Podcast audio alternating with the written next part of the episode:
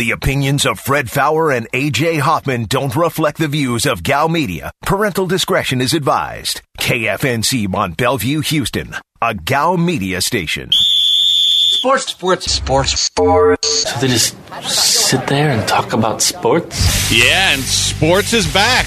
We got even a golf update, but the Astros return. And I've got a baseball genius here with me. Let's do it. It's a Friday, Friday on the Blitz. Diabolical.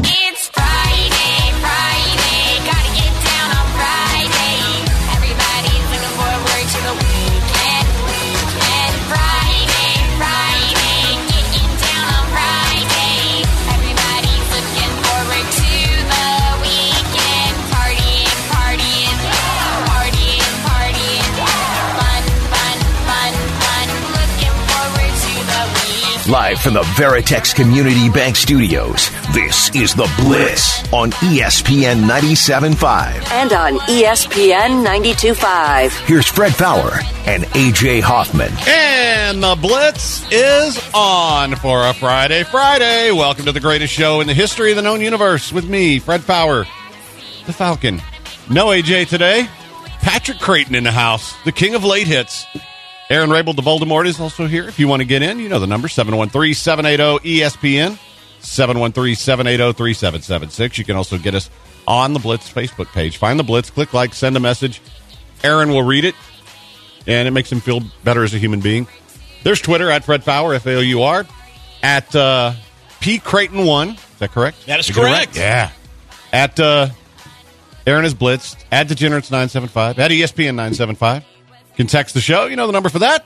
And uh, you can watch us on Twitch. We're back in studio. Twitch.tv slash E ESPN nine seven five. You get to see the handsome faces of Aaron Rabel, Patrick Creighton, and then the cretin that is me. So uh, feel free to tune in and uh, weigh in there, and we'll have some fun today. What is going on, Mr. Creighton? Thank you for filling in today, sir. Did appreciate you having me. Baseball's back today. Life is good. Baseball's going to be back for the Astros. Baseball's going to be back for the Yankees, whether they like it or not. We're going to play some ball. Yeah, uh, nice little COVID problem for your Yankees. You know, this is Your beloved Yankees. I yeah, my add. beloved Yankees. If you don't know, Patrick's kind of a Mets fan, so Patrick would like to watch the Yankees burn. but uh, you know, if if this is one of these things with athletes that I just don't understand. If you know, hey, I could get the COVID vaccine and make sure that I am available for my teammates, make sure that I don't miss games, make sure that my team knows they can count on me, or I can say, eh, screw that. Eh, if I miss games, I miss games. So what? You know, what's the worst that happens? Team loses a few games. Nobody cares. It's amazing to me that how many athletes choose the latter. Although what we're hearing from Brian Cashman is that of the six six Yankees who have now tested positive for COVID, uh, that at least a majority of them had gotten at least one vaccine shot. Uh, that a lot of them are asymptomatic, but Right. they're positive. So what we're learning is uh, the Delta variant apparently is more contagious than the previous, but not necessarily uh, more severe.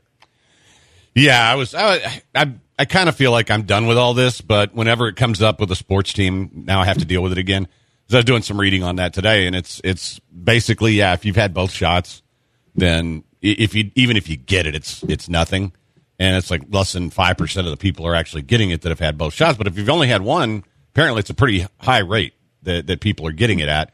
Again, not getting real sick. If I'm an athlete, you know, and maybe I had the first shot and the first shot made me sick, and I'm kind of like, you know, I don't know if I want to. I mean, I'm I want to be out there playing, and you don't realize that eh, maybe I should go ahead and get it done so that this doesn't happen. But yeah, it's.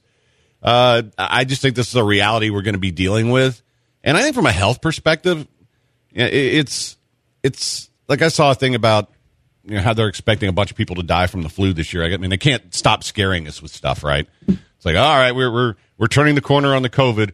Oh, here's the flu. Um, I think in any of these cases, when when people get sick with this, there ought to there needs to be some kind of quarantine thing to keep it from spreading around, and, and you know maybe that's just something that's going to be part of sports from now on.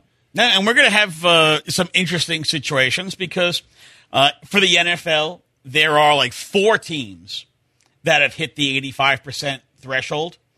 And there's two teams that haven't even hit 50%. And depending on what state you're in, like uh, in California, they're going back to masks indoors because of the explosion of the Delta variant. But in some of the southeastern Bible Belt states, they passed laws that forbid you to mandate masks. so, uh, depending on where you are, things could get kind of fun with with who's the dumbass. We'll see lots of dumbasses. Oh, never that never fails. All, all I know is the whole thing's over to me. Uh, it, it, that's a that's a you problem. If uh, yeah, and and I've said all along, you want to get vaccinated, great. Then go out and party, do the things I'm doing. You don't, that's fine. Don't bitch at me when you get sick and die. Just like I won't bitch at you when I turn into a zombie. So or an alien. well, I mean, I, I or the, you know, if they track me with the chip, which I don't know why anyone would need to track me with a chip. I can tell you where I am all the time. I'm here, or I'm home, or at one of two bars. They can track pretty much you it. on your cell phone, so it's not Yeah, like they need yeah, to inject yeah. you with But it. But that's all right if, they, if that's what they did. Cool. but if they are going to inject me with it, can I at least get better 5G service? Uh, wait a minute. Didn't 5G cause the whole pandemic in the first place? Depends on who you ask. anyway, but uh, baseball back, Astros back in action. And uh, one of the things I, I and I heard you talking about last night on late hits as I was driving home from uh, Stack Pickle, which by the way, cool place out on 1960.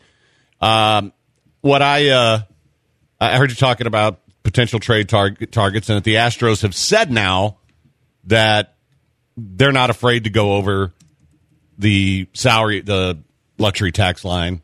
And you brought up a really good point that I'd love for you to explain to the blitzers again about how the if you're over by two million, there's no difference between being over by two million and twenty million. Right. So because the Astros technically were over the ca- uh, over the tax line last year, even though it was a bastardized 60 game season, they were technically over the tax line. If they go over the tax line this year, they're what we call 30% taxpayers. Second year.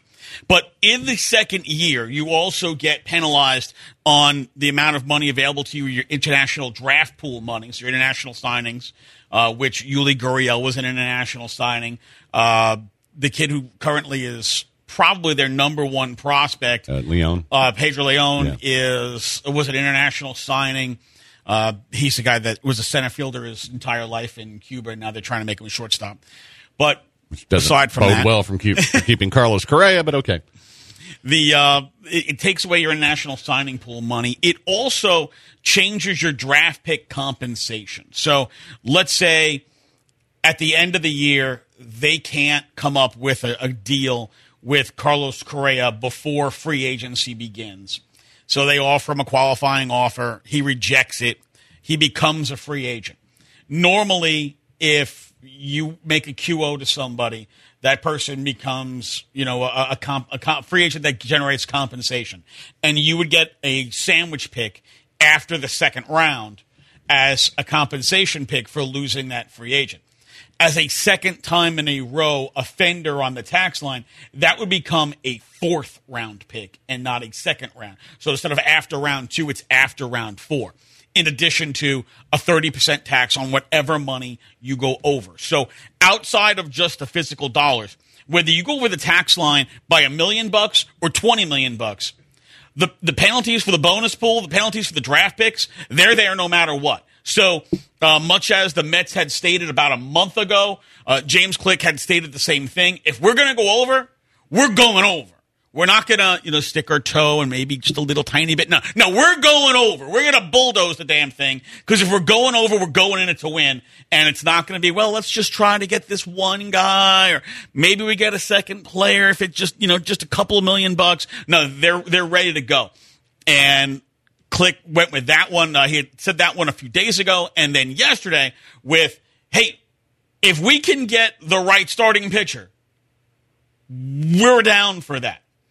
And this makes all the sense of the world because the one thing, as good as the Astros have been in the starting rotation, they've also put four starters on the IL, uh, including Urquidy now twice. You've got Luis Garcia, who's 24 innings away from hitting his career high already. And Christian Javier is close to hitting his career high. Everybody not named Zack Greinke has an innings limit this year. Oh, and Greinke's got a sore shoulder. So the Astros, their while their starting rotation has been better than expected this year, they're going to run into a lot of problems later in the year with innings limits and how far you can let guys go. They really need that front of the rotation ace. And if Max Scherzer is available, there has to be literally no impediment to going after Max Scherzer. You already a have to get the Nats to agree to deal him. Now the Nats are in fourth place. They had started to creep back up near 500, and then they hit a slide before the break. If the Nats continue to slide, maybe they're willing to deal Max Scherzer, who's a free agent at the end of the year. He also has to agree to it because he's a 10 and 5 guy. Just like Justin Verlander was a 10 and 5 guy, where he has the right to veto any deal, so does Max Scherzer. And the latest rumblings, as Scherzer is represented by Scott Boras, is that if Scherzer is to become available, in order to get him to agree to a deal, you will have to give him an extension. He's Max Scherzer. Pay his ass. Yeah, because who would you rather have next year, Max Scherzer or Zack Greinke? Oh, uh, Jack Greinke's not coming back. next Yeah, year. But I mean that's the thing. It's it's his money, right? You just pay him his money. I mean, and, and unless you're talking about Zack Greinke coming back at a at a much lower rate than what he currently makes, uh, look, we see Greinke uh, when he's on, he's phenomenal. When he's not on, he's out of there in four innings and he's given up five runs. And for a guy who you're going to pay twenty plus million dollars to, you can't have that many four out, four inning games. So uh, Greinke at this point in his career is not a front of the rotation guy. Uh, he is more of a mid to back of the rotation guy. He can still give you that ace outing uh, on occasion, maybe a couple in a row, but he's also going to throw in some clunkers. We don't know what Justin Verlander is going to be next year yet. You expect, hey, he's Justin Verlander. His right arm has been blessed by God, and he'll come back and he'll still be throwing 97 miles an hour. But we've seen guys first year back from Tommy John, they have some ups and downs. It wouldn't be out of the realm of possibility to think Verlander will have a couple of ups and downs next year. Max Scherzer's healthy. Max Scherzer's gunning guys down. And if you can get Max Scherzer, he changes the balance of power wherever he goes. So if he goes to you, the Astros were already the, the favorites in the American League to go to the World Series. You become big favorites. If he goes somewhere else, well, maybe you're not the favorite anymore. Maybe, maybe you're a, a few rungs down the line. Max Scherzer makes that big of an impact. All right, we're going to take a uh, quick break. We come back. I want to keep the Astros talk going a little bit here. I want to, and- one of the things talked about, obviously, you could get a Max Scherzer that would make a huge difference. Would the bullpen still need to be a priority? Is the question. We'll answer that when we return. It's the Blitz on ESPN 97.5, 925.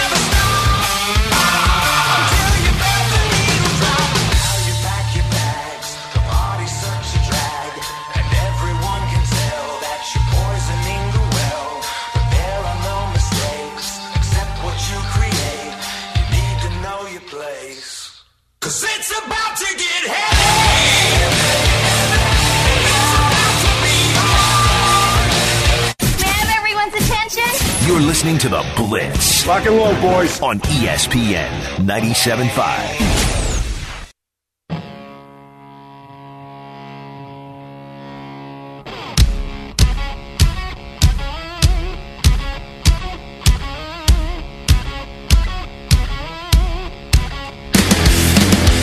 listening to The Blitz on ESPN 97.5. And on ESPN 92.5. Live from the Veritex Community Bank Studios, here's Fred Faour and AJ Hoffman. And we're back on the Blitz. Patrick Creighton filling in today. Pete Creighton one on Twitter.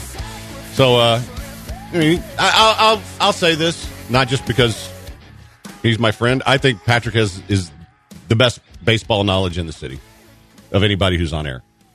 And uh, and I, I enjoy listening to late hits when I'm when I'm my show's over. Usually, I used to not. Well, I'll listen to Soccer Matters and I'll listen to late hits. Usually, when the show's over, I don't I don't want to listen to radio, man. I'm like, okay, I'm done. Three hours, but I'll listen and and you take things, some minute details from the Astros and make them very interesting. So if you haven't had a chance to check them out, I, I highly recommend it. It's it's a, a very good show. So I want to follow up though. What uh, Astro Aggie's good because baseball matters, Fred. Uh, does it matter as much as soccer? I don't know. Uh, we got some TV ratings we'll get to later on and, and see. But um, you were talking about Scherzer. So if you make a deal for a Scherzer, let's say, Which I mean, he's probably the one big name out there you could get, right?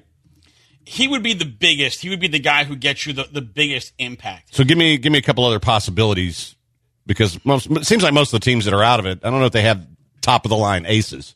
Uh, the next best guy would probably be uh, Jose Berrios of the Twins.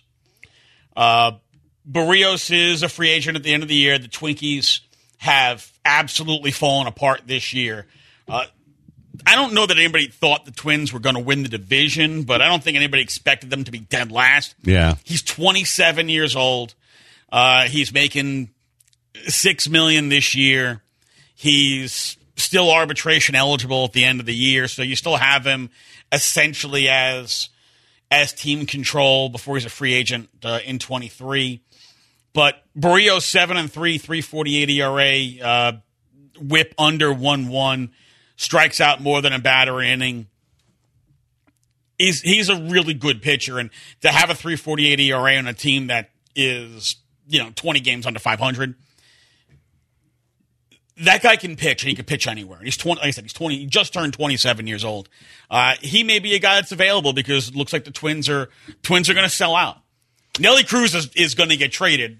That's the Astros don't need Nelly Cruz, but there's a lot of teams who would like to have him. The Astros are uh, the Twins are going to be sellers.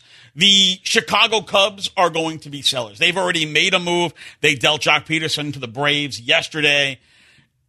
Pretty much everyone on the Cubs is available. So that leads me to my second question. The obviously the bullpen's been an issue. Uh, If a guy like Kimbrel's on the, the block and you're already going to go over, then why not? Do you make multiple moves like that? And if so, what do you have to offer? That's that's my big question is because and and I heard you talking about this last night too. It's like everybody kind of dogs the farm system because all those guys are in the bigs now. And you know the guys who are your prospects have already moved up. So what do you have in your system that you can trade to get guys like that? Because Well- there will be competition for them, right? you would expect that there'd be competition, especially for a guy. Look, for Scherzer, there's going to be a competition. For Berrios, there's going to be a competition. For for Craig Kimbrel, uh, for uh, Richard Rodriguez of the Pirates, these are guys who are who are going to drive, you know, multiple teams to to bid up. Realistically, if I'm the Astros, the only guy that I'm thinking I don't want to trade that's in my minor leagues is Pedro Leon. He might be the only guy that I'm thinking I don't want to deal because you know the Astros have told us, hey, if this guy was actually in the draft, he probably would have been a top four pick. So if you think of him that highly, you know Forrest Whitley, man, I would have traded Forrest Whitley three years ago. Yeah. but there's uh, Forrest Whitley doesn't exist. I, I, I mean, to me, you know, Forrest Whitley is like Bitcoin.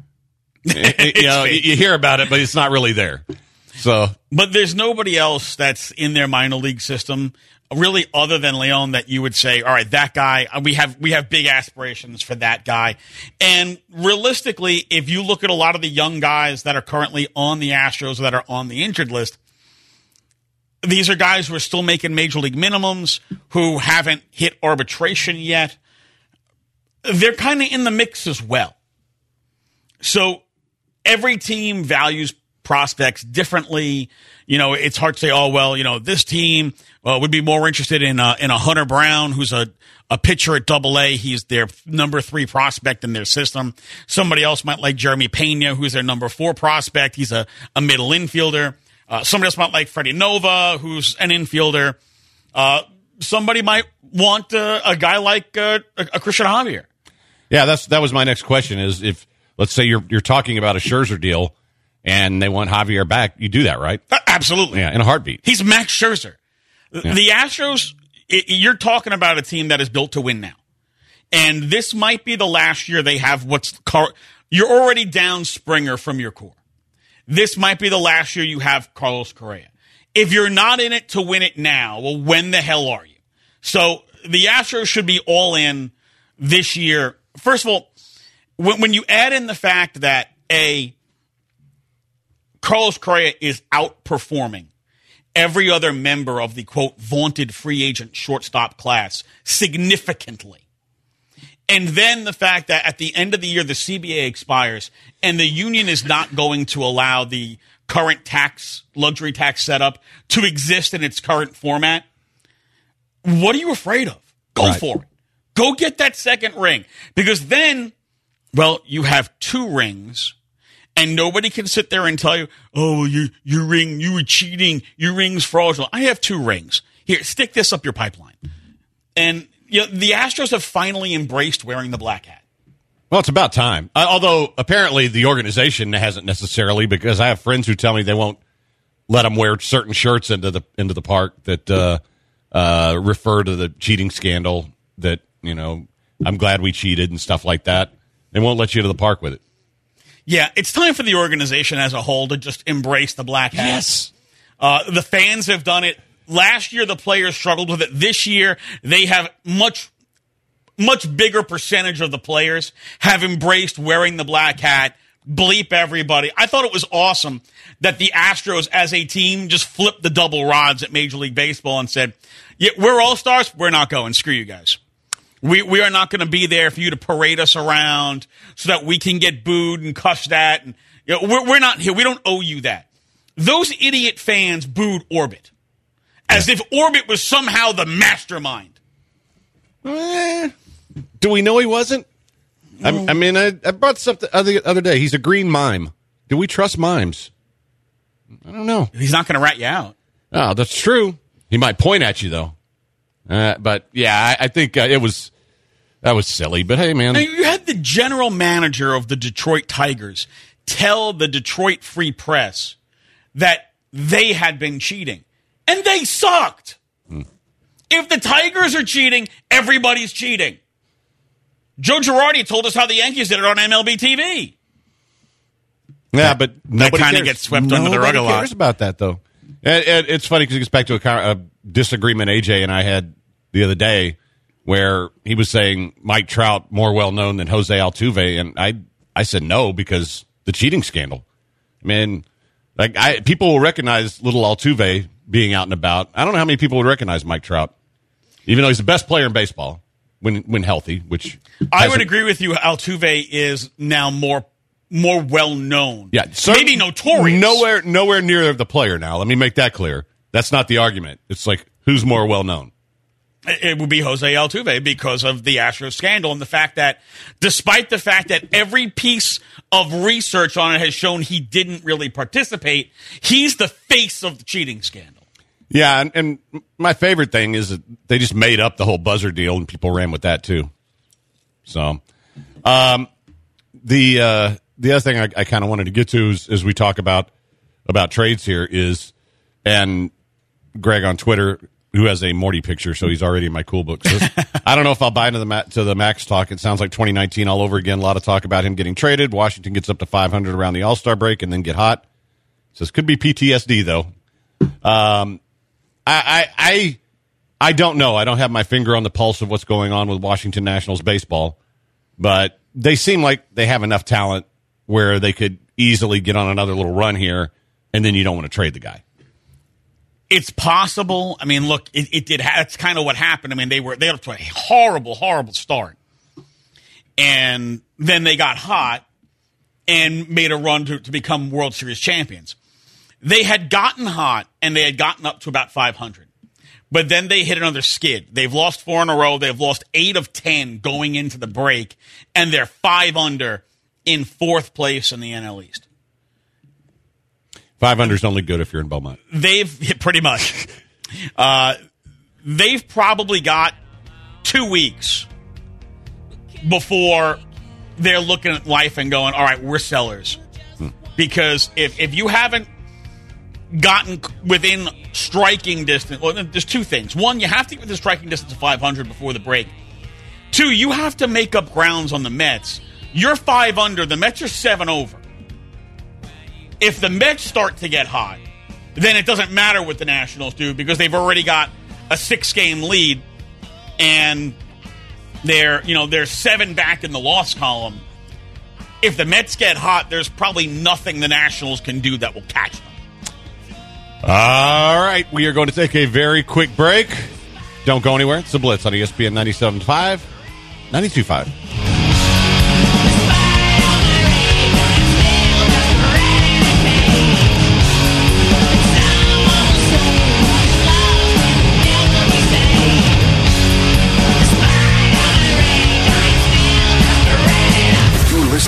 ESPN 97.5.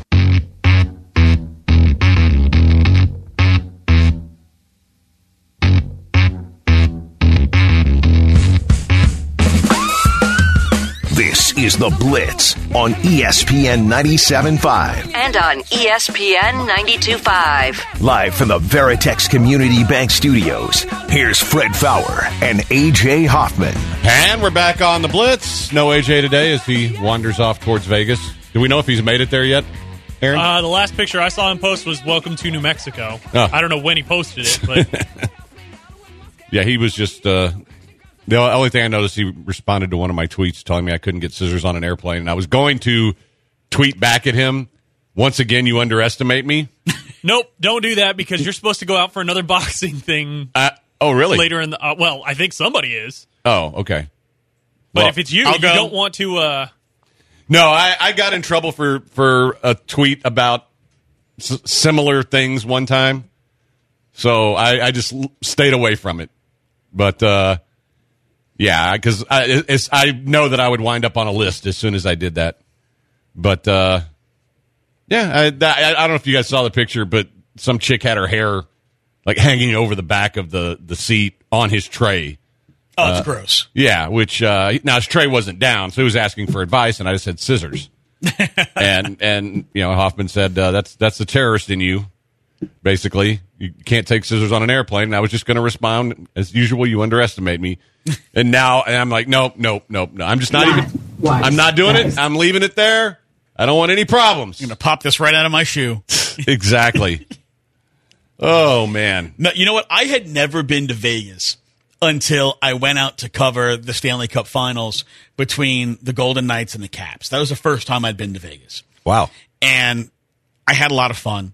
Uh, there was a a wedding party from from England who was there. They, they had the whole family there to get married. They invited me to the wedding. Like, it was crazy. They they were these people were smashed out of their minds.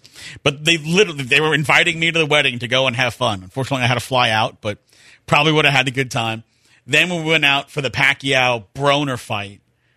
Uh, outside of the fact that um, Alex and I had a little trouble with our flight, the being in Vegas, that was fun. Like I'm, I'm ready to go back to Vegas. Now I've got a little bit of that, that Vegas bug of, okay, you know what? We go, we have fun. I'm ready to go to Vegas. It, it, it's funny though. I I and sometime in the next month and a half, if if things go the way I hope, I, I will, I'm going to go for a weekend and just go because I've never. I can't tell you the last time I went to Vegas where it was there wasn't work involved. Whether I, I'm either doing the show or I'm going to play a poker tournament.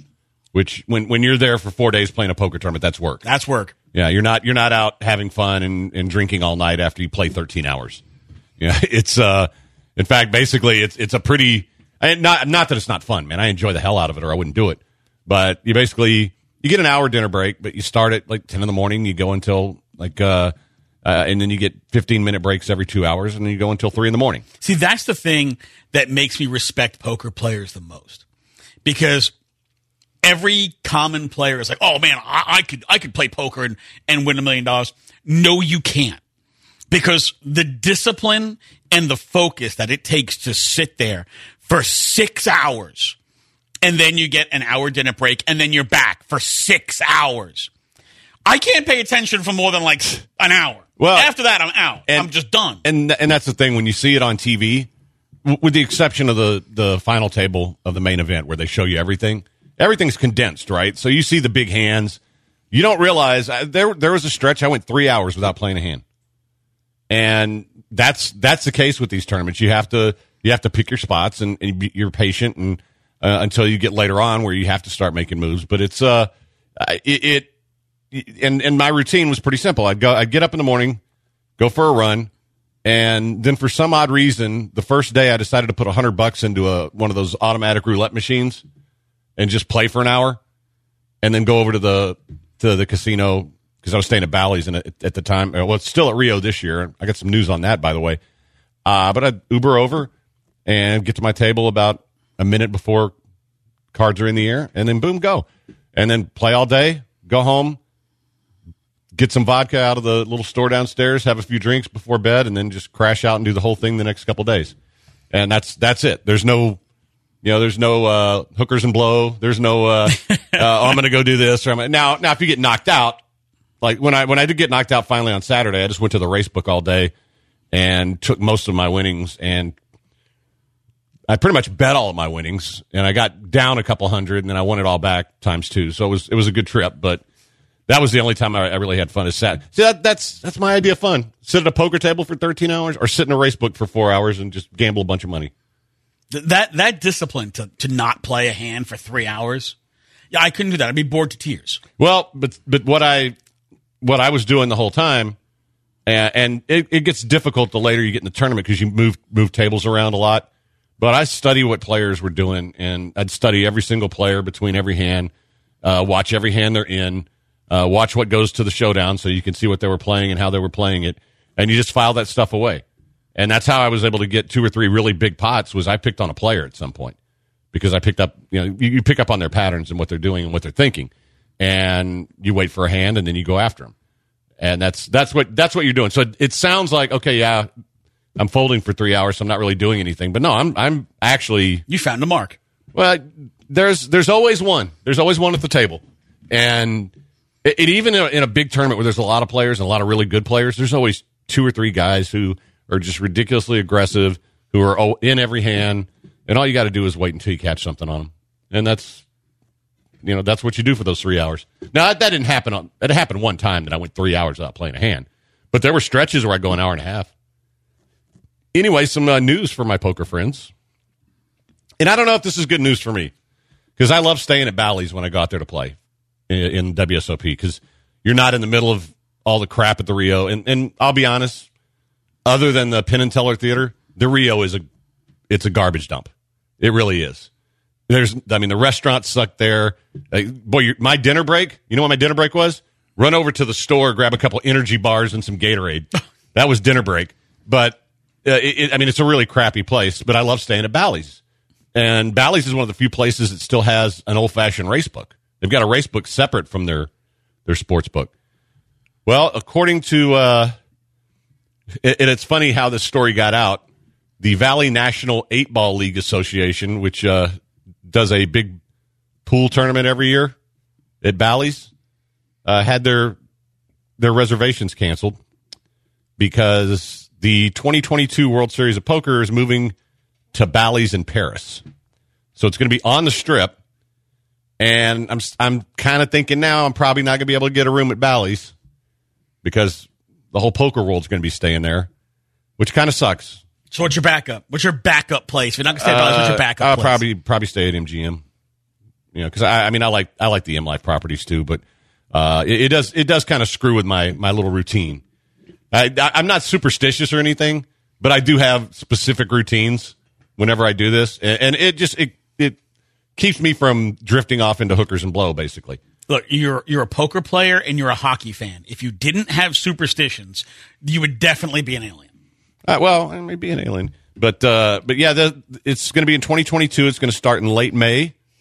Uh, that so I, I mean, and I'm hoping next year I'm going to be able to get out there at the beginning and play a bunch of tournaments.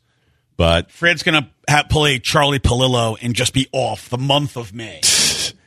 uh, remarkable. No, I, I, don't, I don't, don't think I'm going to do that. But uh, but yeah, I, it, it'll be interesting to see how the rooms are because like I, I don't you know I've never stayed at Paris. I, I, I like walking. There's some good restaurants there, and that's another reason why I like being at Bally's. But uh, I'm pretty sure Bally's will be full.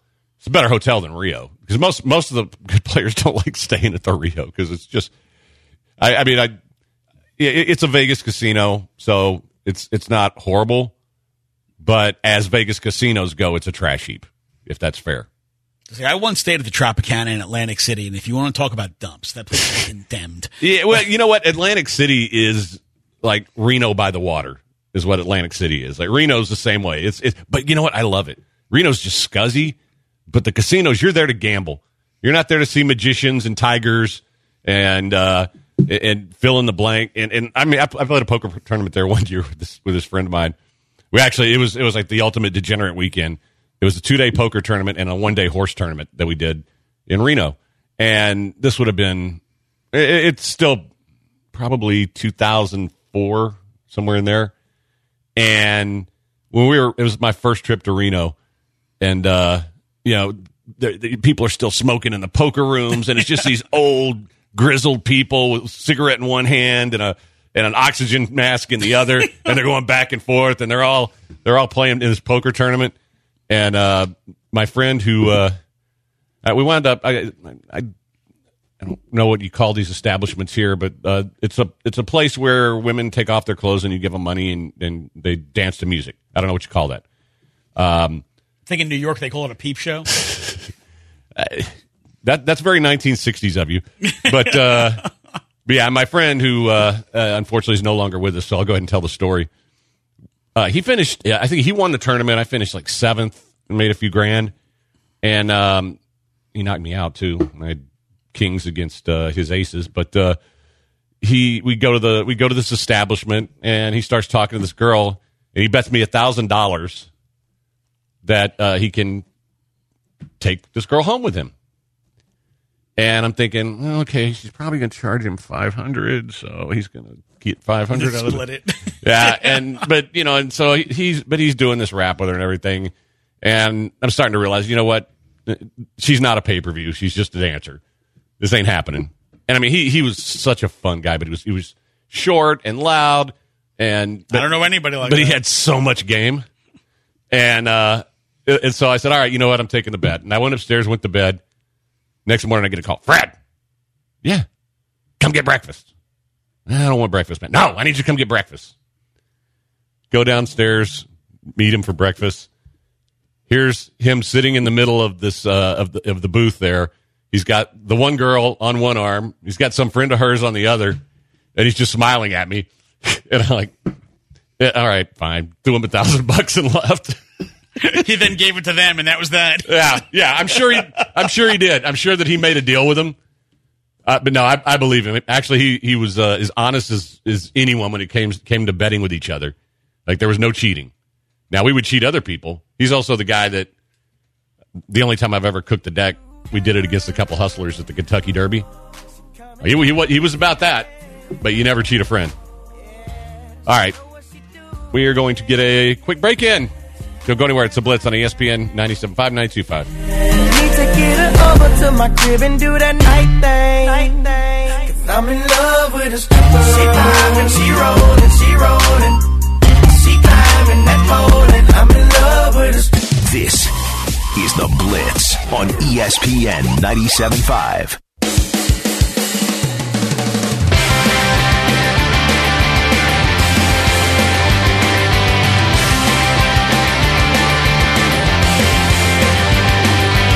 You are listening to The Blitz on ESPN 97.5. And on ESPN 92.5. Live from the Veritex Community Bank Studios, here's Fred Faour and AJ Hoffman. And we're back on the Blitz. No AJ today, Patrick Creighton. Hope you guys are enjoying it. I sure am. So, uh, I, I don't know if you uh, you saw this, but I'd be curious to get your opinion on it. Uh, Jerry Rice is. I, I mean, I think we can all look at Jerry Rice as the greatest wide receiver that ever played in, in terms of numbers, in terms of accomplishments. Um, that's one of the few positions it's hard to argue with, right? Or do you have an argument? No, I don't think there's an argument. Jerry Rice is, is the Damn, best. I'm trying to set something up so we can argue a little bit. You know, I mean, I want to. I actually, I have something. We'll do it next hour. We're gonna we're gonna talk about uh, the national media and your Astros. How's that? we'll have fun there. Just a little bit. But uh, Jerry Rice said he would double his stats because the NFL is not what he, it's not as difficult as it used to be. Now, first off, that's a little bit of a it's a little hyperbole there because there's no way in hell you're doubling those stats. But I don't think it's ridiculous to say that the way the NFL set up now with more passing, that he would have gotten more opportunities. I think he could have done even bigger numbers in this era. I don't want to have animosity for Jerry Rice, but every time these old school guys, like, man, these guys today, they're so soft. I would destroy all of them. Dude, you- you're just, you're get off my lawn guy. That's all you are now. You're get off my lawn guy. You know, let's not forget that, uh, you know, cornerbacks in Jerry Rice's day, if you were fast, probably ran up 4 9. Yeah. Today they run sub four fours. You know, cornerbacks today are way faster. They're bigger. There's no more. Oh, uh, you know, I'm Jerry Rice, and I'm going to get matched up against this five seven corner. Uh, Those days are over. Corners are like six foot now, or or taller. So while there's is there oh, there's less hitting, yeah, you're not going to get creamed coming across the middle anymore. But you're they- running he- with a guy who can run just as fast as you. But he was also a guy who never really got creamed over the middle because he was so elusive that guys never got big hits on him. Like the way the way that uh and, and there were a lot of big hits in that era. Like, Ask Ernest Givens when he got spun around. But the the one thing I would say is he did come into an era though when the passing started. well, he played When the, things opened up. the original West Coast offense. So you ran slants all over the place, quick slants, and you had the ball in your hand before the defense knew where you were going. And you know that's that's the whole premise of the West Coast offense. We're going to get you quick, and we're going to get the ball to our playmakers while they're in stride, so that they're basically they're getting YAC every time they catch the ball. And when you are as great a player as Jerry Rice, you're going to make a couple of guys miss, and then bye. But this idea of oh, you know, he'd be you know catching two thousand yards every year. Come on, that's that goes back to the all right. Well, if if Babe Ruth was alive today, he'd hit 150 home runs in a season. No, he wouldn't. He'd be a great player. He'd be one of the all-time great players in any era. But he's not going to hit 150 homers. Jerry Rice isn't going to catch 200 the 2,000 yards. He'd be a great player. He'd be really hard to stop. He'd you know, because Jerry Rice didn't drop balls. He won contested battles. He found, you know, if you tried to play zone, he found the niche in the zone. Very heady player as well as physically talented, but you know, oh, I would, you know, this is, you know, like Scottie Pippen with his, oh, I would, I would totally dominate today. I'd be great, dude. You were scared of Anthony Mason's shadow. Tell me how you would dominate. Goodbye. I'll I'll give you a I'm going to give you a little trivia question here. Who was Jerry Rice's quarterback in college? At Mississippi Valley State for a thousand points. Yeah, I think I was like three. Okay, fine. His name. Uh, the only the only reason I remembered is he had a great nickname. It was Willie Satellite Totten was the quarterback. Yeah, I would not have known that. Like I was like three. Well, and and I, I that's where I, I first heard him because obviously I was, I was working I was working at the Chronicle at the time, and so we were having to put in box scores and stuff. And I would always see you know Jerry Rice like twelve for two ninety four, and Willie Satellite Totten four hundred yards passing and stuff like that. I guess that. he was just throwing big giant Yeah, bombs yeah. down the field, satellite. Yeah. Um, so it's, it's Randy Moss and then everyone else. Uh, with all due respect, Randy Moss might have been the most talented receiver ever. He wasn't the best. And He was really good at running one route, yeah, which was run nine, and I'm taller and I can out jump everybody else. Just throw it up. He also quit on three teams. yeah. But why he said Jerry Rice retired at 42. There's no way DeAndre Hopkins and Stefon Diggs play until they're 42. So, but I think, uh, With the money they're going to make, they don't need to play until they're 42. Yeah, but I, I mean, I, I'm I'm sorry. There's there's no argument to be made for another receiver Uh, because at some point, what your accomplishments are count. That's why I won't hear any arguments against Wayne Gretzky. I mean, the numbers you put up, the things you did, you were the greatest. I I, I love Gordie Howe, my favorite player of all time. Can't really, you can't do it. He also played till he was seventy. Gordie Howe hat trick. Yeah, But I mean, like people say Randy Moss. I still think T.O. was a better receiver than Randy Moss. They they both had their off the field issues, but yeah, T.O. nearly single handedly won a Super Bowl with a fractured leg. And and interestingly enough, uh, T.O. and, and Moss almost very similar career numbers. Uh, both with, well, I mean, Owens more more receiving yards, more catches. Moss with three more touchdowns, but they both put up very similar numbers. Uh, so I, I mean, to me, there's an argument there. Larry Fitzgerald, uh, again, over what he did in his career, put up ridiculous numbers, assuming he's done. And but none of them, none of them are in the same stratosphere as Jerry Rice. So, but you, you know, I mean, you could argue. I think Calvin Johnson more talent. Yeah, Meg- Megatron was. I mean, then think about some of the, the guys he caught passes from. Yeah, and then the thing about it is, is you just you just can't make an argument against Jerry Rice. Um, Ed said, "Sorry, Patrick, I thought you were older." oh yeah, Patrick's not that old. Can I can I uh, you know figuratively bird him for thinking that I was older? Right, you can do the real thing if you want. You can see it on Twitch. That's So- just that's just cold. Yeah, well, I'm not 50 yet. it's not as bad as you think it is. Yeah, I still got all my teeth so Mm-hmm. far, which is pretty good for playing hockey as long as I did. Well, yeah, I would I would assumed at some point you'd have fake teeth put in there. No veneers, they're all real. I, you know what? That's that's another thing I don't I don't need to see. I don't need to see people's teeth. So I don't need to know about them. Feet and teeth, keep them to yourself. Just not not my thing. 713-780 ESPN's the number 713-780-3776. So uh next segment, I'm going to talk about uh your former Texans quarterback a little bit. He's back in the news, believe it or not. Not because of anything he did, thankfully. Because we don't need 23. I mean, technically, he's still the Texans' quarterback. He he's He's- listed on the roster, Yeah, yeah. I don't know. as far as the NFL's concerned. Well, I don't know because uh, according to David Culley, he doesn't really exist. But then again, we know what David Culley is. Well, then he's been fed off of the coast to Galveston, and just it's a body double that's doing all these workout videos on Instagram. But um, we'll talk about that when we come back. And no, there's no more lawsuits. It's actually a, a football related thing. And uh, also, I don't know if you guys heard it this morning. Uh, Lance had Chad Ford on talk about the uh, NBA draft, and I was listening. He said some really cool stuff. So at some point, we're gonna we're gonna bring that back. But uh, so shout out to Lance Zierlein for that, and uh, we're gonna play some of that. That'll happen in the next hour, and we'll have a gym of the day. No snakes today. It's a blitz on ESPN 97.5, 92.5.